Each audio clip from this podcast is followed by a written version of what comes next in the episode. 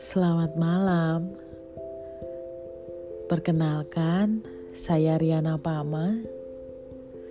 Di sini saya pengen memberi wadah ke teman-teman semua yang sekiranya tidak pernah mampu mengekspresikan dirinya, apa yang ada dalam hatinya, entah itu kepada orang tua, kakak, adik, saudara, teman, sahabat, pacar, atau pasangan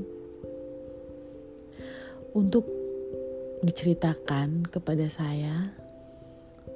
Nanti bisa saya bacakan surat-surat yang teman-teman buat.